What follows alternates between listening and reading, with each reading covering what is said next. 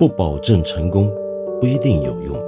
知识只是点亮世界的灵光。我是梁文道。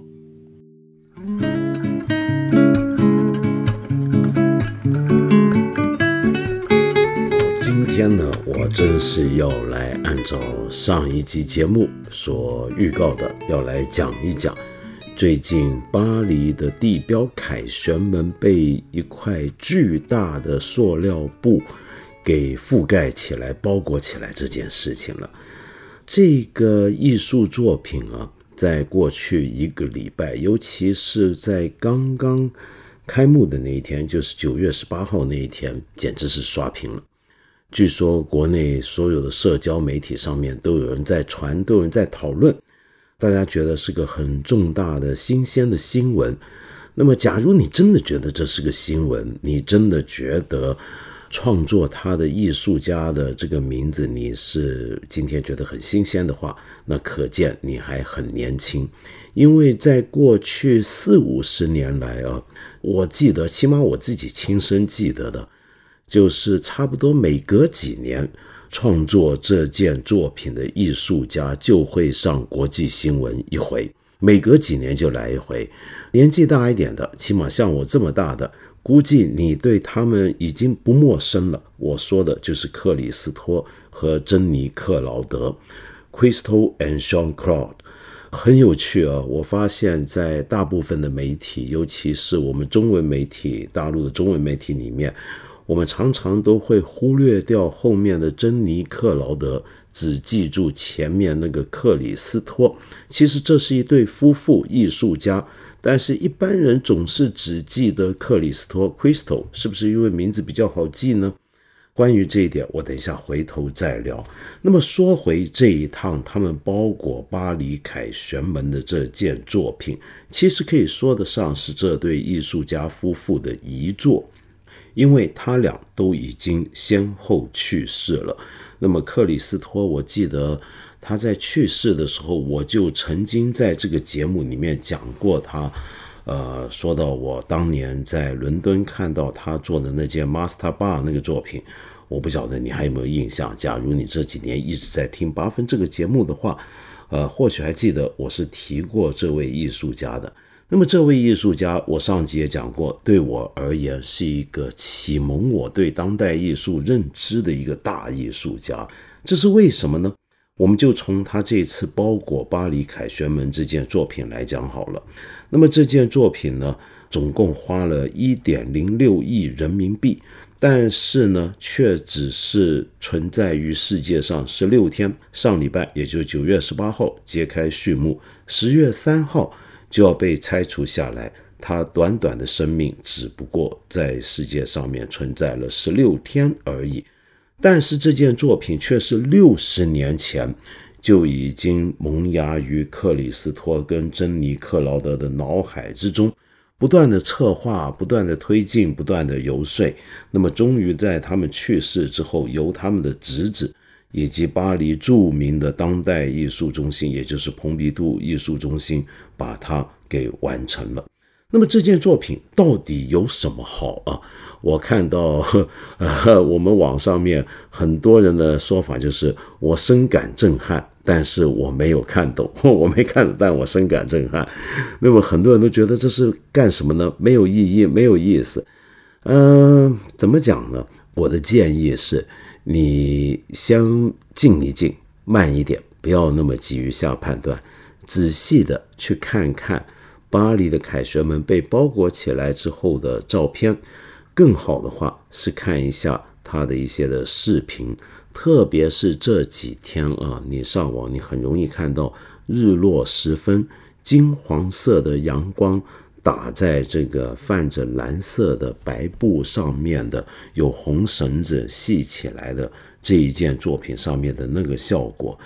假如你不知道它是凯旋门，你会不会觉得这样的光影效果在这样的一块巨大的布料包裹的形体上面，其实也是很漂亮呢？而且这个漂亮，你再回想一下。好，你记住了，你知道它包裹的是我们熟悉的凯旋门。你有没有感觉到整个凯旋门跟我们平常所感知的不一样了。不一样在什么地方呢？就是凯旋门的表面，我们知道有大量的雕刻在上面，它的形体本身非常巨大，但是它上面还有无数的细节。那么其实是应该吸引我们的目光，只不过今天它处于巴黎这座高度人工规划和城市的辐射状一圈一圈往外的这个太阳般的轮盘的正中心，所以它成为一个巨大的交通枢纽，所有的汽车车水马龙的围绕着它旋转，所以绝大部分的游客到了凯旋门，其实也不是那么容易注意到它这些细节。那么，克里斯托跟珍妮克劳的这件作品做的是什么呢？就是把它上面所有的细节都给遮住了。因为这是一个布，我们说用布去包裹一些东西，那包裹的东西被包裹的东西，它自然就被遮掩了很多的平常我们会注意到的事。但是有意思的是什么呢？这对夫妇的包裹艺术啊，他们总是在包裹了一些东西的同时。又凸显了一些东西，这话怎么讲呢？平常我们包裹一个东西啊，把一个东西包起来，顾名思义，就是要让它隐藏掉许多我们平常熟视的面目。然后呢，他们这个一包裹，又同时让它展现了一些东西，而且展现出来的是平常我们没看过、以前我们没见过的事情。那又是什么呢？那就是凯旋门的这个形体。它的形状，这听起来你会觉得古怪。谁不知道凯旋门的形状呢？你没去过巴黎，你看的图片多，你大概脑海之中都很容易浮现这座凯旋门。但是我说他用包裹的方法凸显它的形状的意思是，以前由于它的表面的这个材质的颜色，以及在这些大理石上面的雕刻，很容易让我们忽略了它的造型本身。但是，当我现在把它原本的颜色、原本的表面的纹样全部遮住之后，反而它的形体、它的形状被凸显出来了。而且，由于它的包裹方式啊，这对夫妇在做包裹可不是随便盖一块布上去，它上面用绳索去捆绑的时候，它不只是要考虑这些绳索怎么样。很精准的把那块巨大的布料，或者好几块巨大的布料，去把它覆盖住。他们想要覆盖的东西，不只是一个工具性的或者技术性的考虑，而是同时还有一个美学上、审美上的一个计算在里面。也就是说，让这些绳索的包裹去强调了一些凯旋门的线条，同时还帮它增加了一些线条出来。让它增加了一些以前凯旋门上面没有的一种线条，而这种线条当然是非常现代的，跟上面那些新古典主义式的浮雕不同，而是具备了一种非常抽象的现代的几何的，但是又非常流畅的曲线。那么有了这些曲线，有了这块巨大的白色的或者泛蓝的白布的布料之后，凯旋门忽然变了。变得怎么样呢？就从过去为了要纪念法兰西帝国的伟大荣光的一个歌颂国家荣耀的壮美的纪念碑式的作品，一下子变成城市中央一个有点柔软的、带有线条美的柔和的一件巨大的物质。这一下子就把凯旋门它原来的美感。它原来的给人的那种感官上的冲击跟感觉完全改变了，特别是对早已熟悉他的巴黎人跟世界各地的游客而言，你去看新闻的话，你会注意过去几天巴黎的很多市民都去参观，都去凑热闹。那些平常非常世故的，平常总是喜欢装作自己把全世界都看遍、很高傲的巴黎人。见到他们熟悉的凯旋门变成这个样子，也都觉得很兴奋，甚至很多人，包括年轻人，都在对媒体说它太美了，它成了一个打卡的地点。它只有十六天，那么更加让它成为一个打卡的地标，是不是？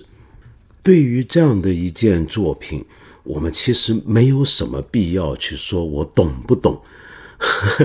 你只要去看它，觉得好不好看，你能不能欣赏，这就够了。如果你觉得它美，那你就已经懂了，你就已经明白为什么要这么做，就是要让凯旋门展现出平常呃我们所不知道的那一面，就是要让这个全世界的人都熟悉的一个地标。忽然变了一番感觉出来，而这个感觉其实你就算不能说比原来的凯旋门更好看，但至少它不难看，甚至还突出了一些它未曾有过的美感，是不是？那么事实上，巴黎人早就不是第一次看到他们的地标被这对夫妇如此改变了。上一回。这对夫妇在巴黎最重要的作品，那就要数到上个世纪一九八五年八月，他们把巴黎塞纳河上面不是有好几条桥吗？其中最古老的一条桥，很反讽的名字却叫新桥，把这个新桥用橙色的布给包裹起来，连这个桥墩也包裹起来。于是，一刹那间，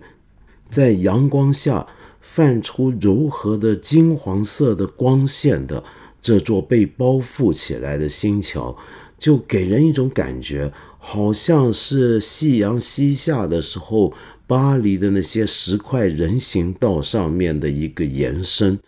突然之间，平常你走着的那个人行道，现在变成一座立体的三维的桥梁。而这个桥梁一样也展现出了以前看不到的那柔美的一面。它原来是巨大的石块造成的一个形体，怎么可能会变得柔和美丽起来呢？那就是因为有这样的大张大张、大片大片的这些布去把它包裹起来的原因。那么，像这样的一种艺术作品，在现当代艺术史上面呢，我们叫做大地艺术，或者叫地景艺术。它起源于上世纪的六十年代，就有一批艺术家开始试图在自然环境或者人造环境之中。做出一些非常大体量的东西，这些东西往往存在的时间都很短暂，而这些东西会改变了这些地方原有的地貌。也就是说，他们开始把自然环境、把大地本身当成他们创作的一个材料，就好比一个画家把油料的颜色跟布当成他的材料一样。那么他们要表现的是什么呢？要表现的就是这个大地之中本身可能蕴藏的一种潜能，过去没有被注意到，但是经过他们这么一番动作之后，它被凸显出来了。那么做这样的大地艺术或地景艺术的创作者，曾经有相当多，但现在已经很少很少了。而在这芸芸的大地艺术或地景艺术创作者之中，创作生涯最漫长，而且始终坚持自己一种签名式风格的，就是克里斯托和珍妮克劳德这对夫妇。他们第一件成名的作品啊，其实就已经看得到今天巴黎凯旋门被包裹起来的这个效果的端倪了。那就是在一九六八六九年左右的时候。在澳大利亚的雪梨的附近的一个海岸，他们把整块海岸给包裹起来，是当时全球体积最大的单件艺术品。游客去看啊，从头走到尾要花一个钟头。那么当时用了很多的攀岩专家等等帮着忙。那你想想看，一个巨石嶙峋的九巨浪拍天的一个海岸线。本来呢是有点吓人，或者至少说很壮美的，但一下子变得洁白无瑕，变成了也是有一些也不能叫柔和，但是出现了一个好像把北极或南极的冰山给移植到了雪梨的海岸一样，悉尼的海岸一样，这是不是非常奇特的一件事情呢？那么当然，他们不只是包裹东西啊，同时呢也会直接的把布料。悬挂在一些自然环境当中，或者覆盖在海面之上，假如你这几天跟随新闻，你开始对他们感到好奇的话，你大概已经知道了。比如说，他们曾经在美国的科罗拉多州的落基山脉的峡谷里面做了一个长四百米的一个巨大的窗帘。去把一个峡谷给中断了二十几个钟头，同时又在美国的迈阿密外海的一个无人小岛周边，用一些粉红色的资料去把他们包围起来，这些都是他们很很经典、很标志性的创作。那要做成这样的一件作品啊，你可以想象中间会经过无穷的困难，是不是？比如说，这都是自然环境。或者是一个公共的一个土地，亦或者一个领域，比如说一个海面，或者意大利的一个湖的湖面上面，他们要搭一个浮桥出来，用布覆盖的浮桥。那么这些东西你都需要跟当地政府、当地老百姓磋商。每个国家的国情不一样，有的情况下是当地政府批准，你还要经过很多的公听会，甚至需要公投，让当地的公民呢去投票，看看赞不赞成你这么做。然后在这个过程里面呢，老百姓或者政治人物，他要决定能不能准许你这么做的时候，就要牵涉很多的法律问题，同时还牵涉更多的就是环保问题。我注意到很多评论说，现在鼓吹环保，那么你用那么大的塑料布块去做这样的一件事情，那不是很浪费、很不环保吗？呃，是的，所以他们呢也同时需要考虑很多的环保问题。这种种的技术原因，使得他们每创造一件作品，从策划到完成，这中间起码都要花几年，甚至是几十年的时间。因此，他们的艺术创作绝不仅止于是让一个作品覆盖的这个过程，或悬挂一些布块的过程，这短短的几天、几十天，同时还包括前后的所有的组织。动员，你可以把他们想象为他们在做一个巨大的一个公共工程。那所以他们这对艺术家夫妇的团队里面是有律师、有工程专家、有施工人手、有攀岩专家、有环保专家，同时还有经营专家。我觉得蛮有意思啊！大家说他们不环保，我们回想一下，我们每天叫外卖，我觉得一个小区每天叫的外卖用的塑料加起来，大概就已经差不多能够覆盖凯旋门好几次了。当然，我们可以说我们买外卖的这些塑料是必要的，那么你覆盖一个凯旋门是不必要的，也可以这么讲。那么因此呢，他们总要证明自己在环保上是过关，而且他们包裹完这些东西呢是不会浪费的，因为他们这对夫妇还有一个特点，就是他们从来不卖他们的这些作品，但是他们要卖别的东西，卖的是什么呢？那就是。他们为了创作这些作品所画的所有的草图、工程图，以及这些包裹完之后的这些材料，他们回收回来，他们也全部都卖出去。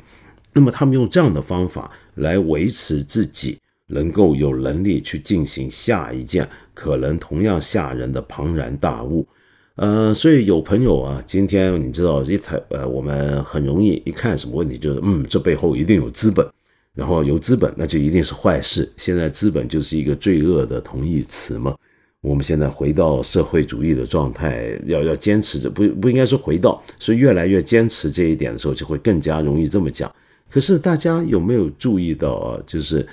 我们不要一看到一个人做了一件工程浩大的事情，要花很多钱，就一定以为有资本在作祟。这对夫妇从来不接受任何商业赞助，不接受任何政府支持，为的就是要完全的自由。自由这个词的英文 free，还有一个意思就是免费。他们每一件作品都是让大家免费参观、免费体验，不收门票、不收费。那又不接受赞助，又不肯卖这些作品的话，也也不接受违约的这种贩卖的话，那他的钱从哪来呢？那就需要他们自己想办法。他们的办法就是去卖他们的工程草图来募款。你可以当成是一种很古老的一种众筹，他俩很早就开始了。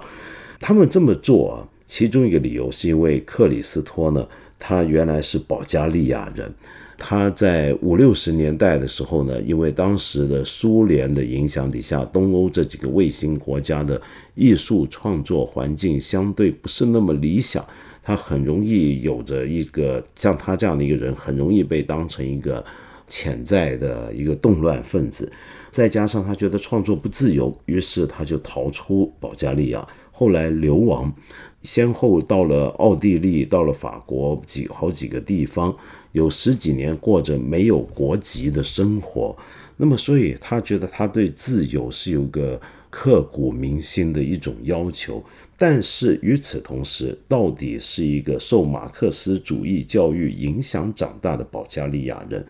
所以他又有这么一句话，他说他受到马克思主义的影响，但是后来是为了艺术而学习运用资本主义。他的意思就是在他组织这些作品，刚才我说动用到那么多人，要有一个这么复杂构成的团队，中间经过那么多的公共的磋商，要有这么多的组织，还有销售管理能力，他其实像在运作一个大型的工程公司一样，他把这种。种种的工序管理、募资、筹款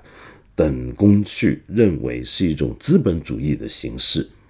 在他们创作的这么一连串的作品当中，中间的过程最复杂，或者说其中一件最复杂，同时也引起过相当大的争论的一件作品，那就是在一九九五年的时候，他们把德国的国会大厦包捆起来这件作品。假如你年纪够大，你可能还记得当年这条很重要的一个艺术新闻。这件事情啊很有意思啊，因为这是在当年的德国，一九九一年的时候，他策划跟工作时间不算很长，因为德国政府或者说德国的国会的议长本身很支持这件计划。从概念的提出到完成的时间相对而言没有那么长，但是过程一样复杂。就算有议长支持，他们也要拜会每一个议员跟工作人员，跟他们解释为什么要这么做。那为什么要这么做呢？呃，你如果熟悉欧洲近现代史，你大概知道这座国会大楼从纳粹的时期一直到现在。它是一个充满争议的一个地标，它代表着德国呢非常不堪的黑暗的一个过去，但同时也还包裹着一个辉煌的历史记忆，以及这个新德国刚刚完成统一，想要投射向一个更美好的未来，想要向世界展现它跟以前不一样了，它不再是那个铁与血的。不再是那个第三帝国的那个纳粹德国，而是一个开放、自信、民主的新德国。所以他很希望透过这件作品去展现这个新德国的面貌。而他展现的方法，就是把他原来充满着复杂历史记忆的这个最高政治权威这件国会大楼，把它给包裹起来。那包裹起来是什么效果呢？你就想想，一个比巴黎凯旋门巨大十倍的体量的建筑被包裹起来是什么感觉？你可以从图片上面看得到。而当年这件作品，因此在这样的一个地点上，自然具有非常大的政治意义。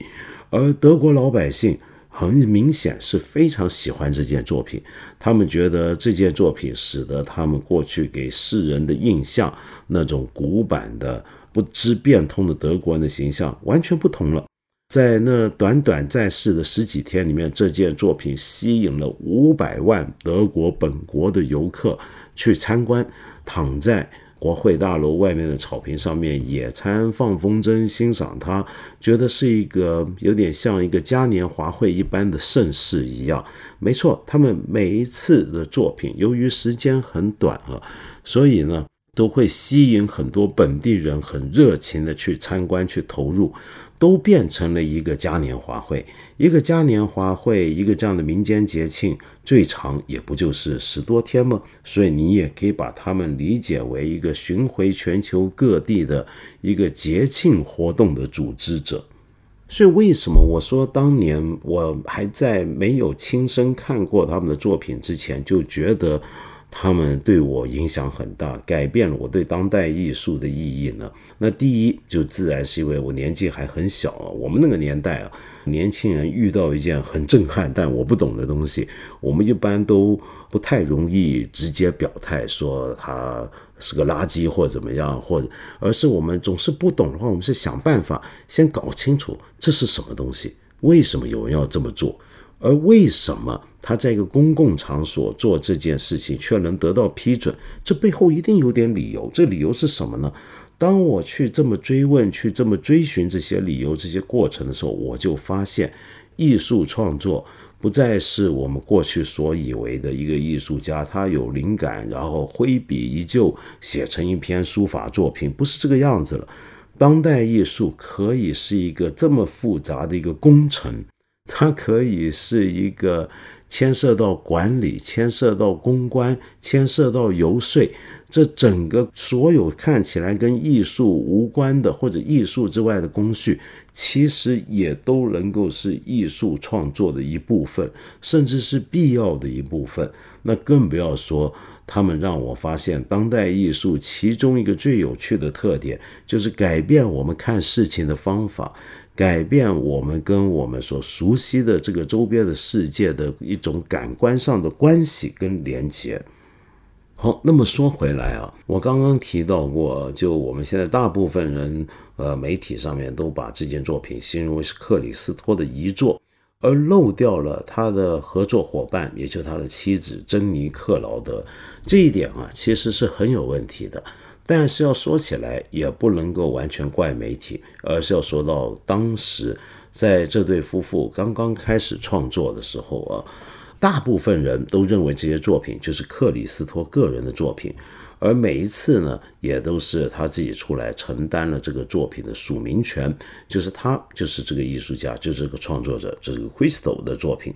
可是后来呢，因为那个时候啊，这个太太主要负责的。就是那些对外的管理的，涉及到那些复杂工序的这么一让人头疼的工程，就是他太太去做。而克里斯托本人呢，其实是有点害羞，不算太善于社交的一个人，所以他比较内向。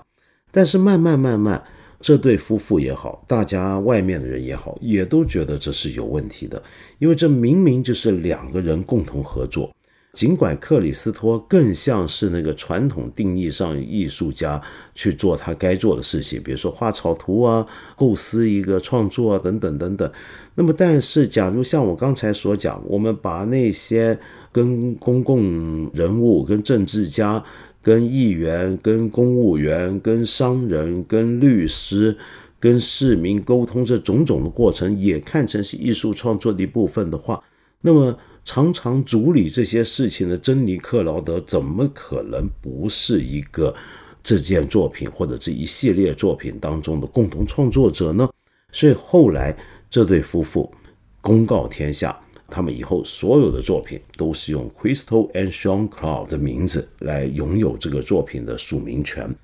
这就让我想起来啊，呃，其实历史上很多艺术家、很多学者，还有很多的事业。其实都是人家夫妇俩一起打拼出来的，但是往往我们最后基于我们的习惯，我们这个男父权社会里面的一些很古怪的偏见，我们最后记住的总是那个男方那个男人，而有意无意的把异性伙伴给压抑下去了。历史上面曾经有过一些很有名的大艺术家。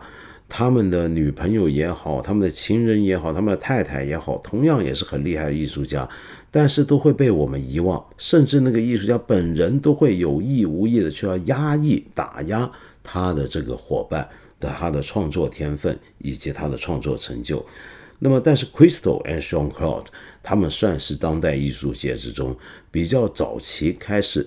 让大家发现哦。他们的创作是夫妇共同完成的，而不是只有克里斯托。所以这一点，为什么我今天一开始就要强调出来？我觉得这是挺重要的一件事情。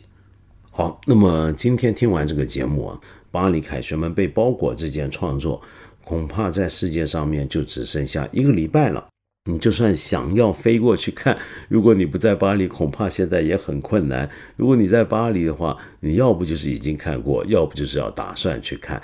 这么一些作品，花了那么大的功夫啊，搞了几十年，花了那么多钱，只存在一两个礼拜，它值得吗？呃，你可以这么来想啊。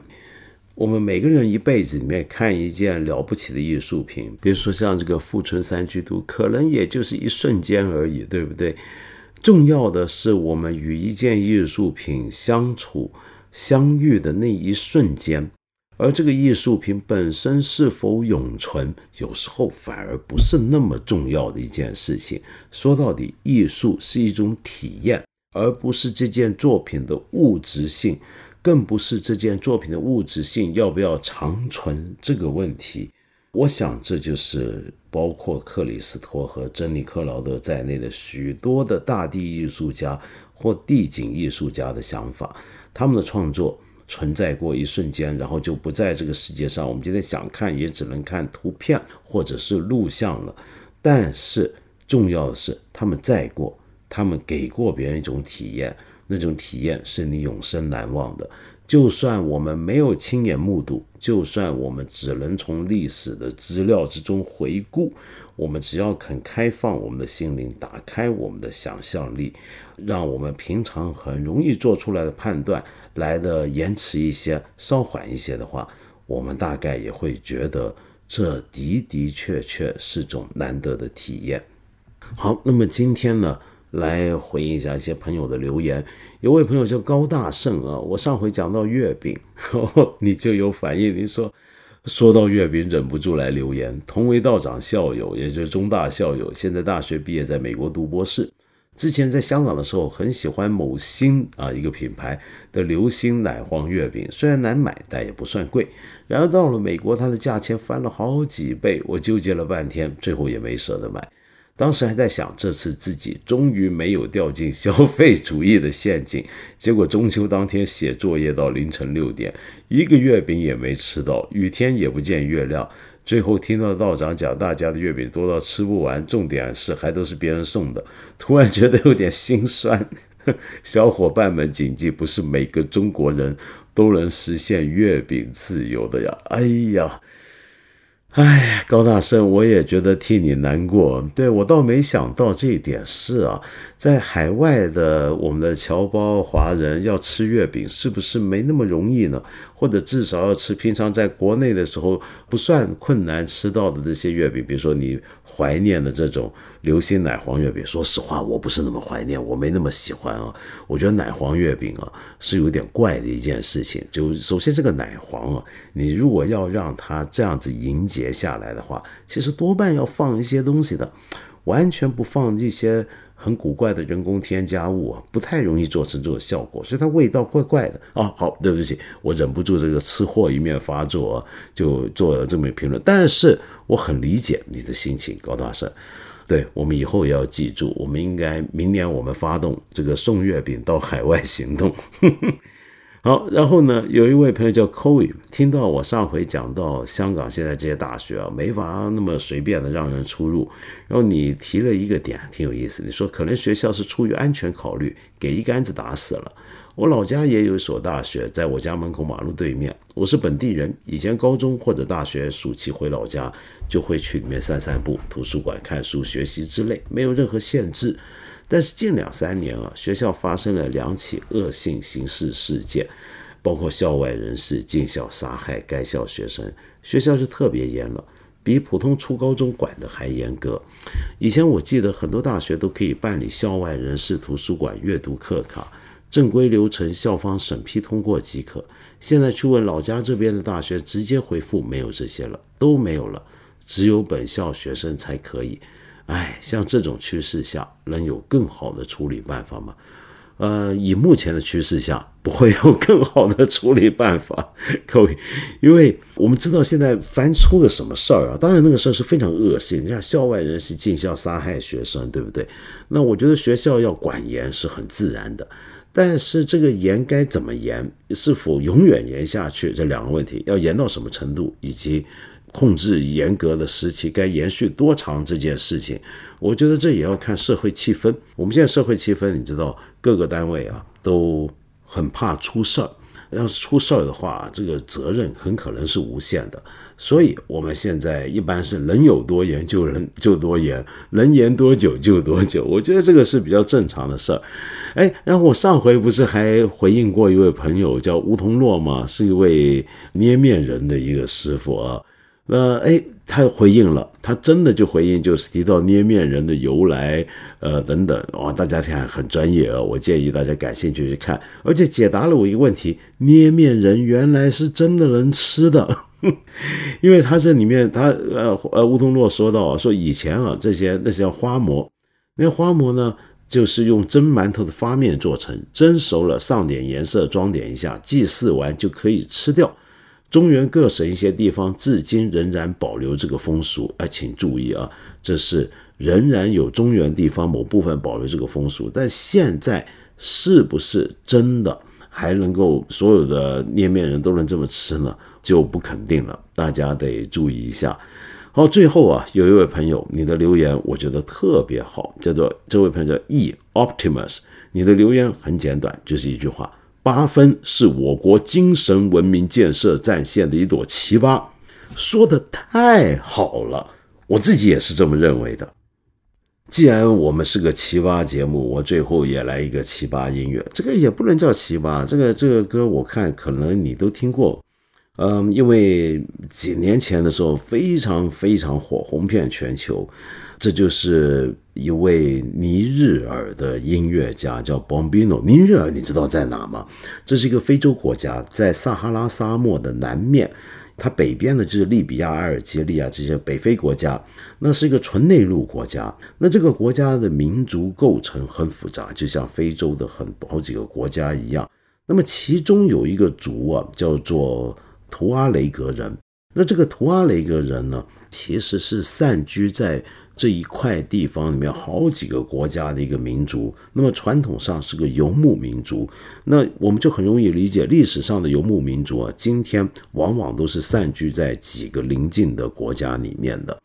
呃，因为他们不是一个定居的一个农业民族嘛，那么在今天的民族主义或者民族国家的大潮底下呢，就很容易出现很严重的政治问题。那这个图阿雷格人呢，就在尼日尔那里面呢，就经历过好几次的政治风波，比如说他们反叛，他们希望能够建立自己国家等等等等。那么在这样的背景底下呢，这个尼日尔这个全球最不发达国家之一，居然出现一个现象，什么现象？就是他们国家内的，以及他们周边还有一些别的国家内的这些图阿雷格人，居然出现了一批很厉害的音乐家出来，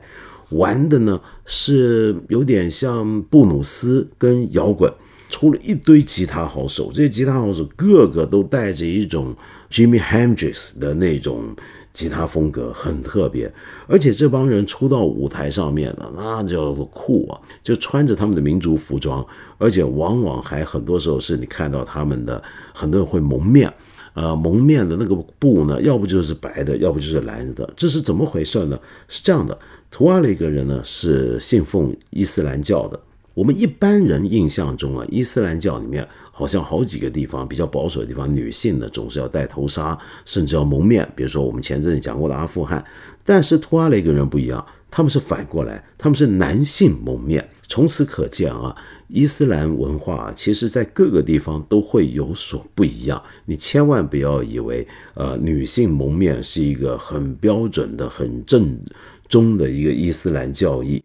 那么他们就是反过来是男性蒙面，而且蒙头蒙面的那块布往往都是蓝色或者紫蓝色的一种布。那么偶尔也有用白布的。那么你想象一下那个场景，就是一群玩着电吉他、电贝斯、打鼓的，玩摇很硬的摇滚或者布鲁斯的一群人，这样的一个装束出现在舞台上面，那是什么样的一个效果？更厉害的是他们的音乐太有特色了。由于他们是来自沙漠地带，所以他们这一路的音乐人又被叫做沙漠布鲁斯 （Desert Blues）。那么在这批人里面呢，呃，有好几个人啊，出身背景都有点类似。那么其中我刚才说这个 Bombino 呢，算是比较特别的一位。为什么呢？因为这个 Bombino 在他玩吉他的同时啊，当年啊，呃，因为他就经历他们国家的一些政治动荡，呃，被逼流亡、逃亡在外。那么那个时候他是住在阿尔及利亚，然后在阿尔及利亚跟利比亚的时候呢，他就开始学吉他。那么学吉他呢？他最早的吉他也就像他们很多这些沙漠布鲁斯的图阿雷格人一样，他的吉他是自制的，是自己做的，自己弄出来。他怎么学吉他呢？也是自己学。那怎么个自个学呢？那就听。他听到了 Jimmy Hendrix 跟听到 Mark Knopfler 这些吉他好手，所以他们音乐好好听，好想学。那没人教啊，也不知道去哪学啊。那就首先得弄把吉他，对不对？那就自个弄把吉他出来，就拼拼凑凑。比如说用这个自行车的那个铁链子里面的那些铁丝线来做吉他弦，哇，我想起来都疼啊，弹下去。然后呢，跟着呢就不断的听或者看他们录像，这样子来学。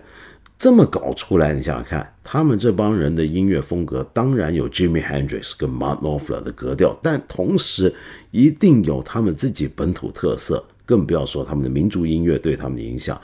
那么，于是呢，后来西方人呢就辗转的。就从一些实他们的打口贴或者是一些录像带里面看到了这帮人，那 Bombino 就是这么被发现的。那请注意，Bombino 原来的名字并不叫 Bombino，这个名字其实是个意大利文，这是个外号。这是他当年呢，他小的时候参加的一个小乐队。那个乐那个地方意大利文，他大概比较是过去殖民地影响还是怎么样，有点通行吧。然后大家呢就用 Bombino 称呼他。用这个意大利文，它的意思是什么呢？其实是来自意大利的 Bino 意思就是小孩，就是他是最小那个嘛，就叫他小孩。所以他后来就行走江湖也用这个名字了。那么于是呢，这个 bambino 呢，就慢慢的就被世人所知，然后开始到西方各地被邀请去演奏。那么最绝的是有一回呢，被邀请去啊。嗯，参加一个大家像滚石乐队，前阵子滚石乐队鼓手 Charlie Watts 不是去世了吗？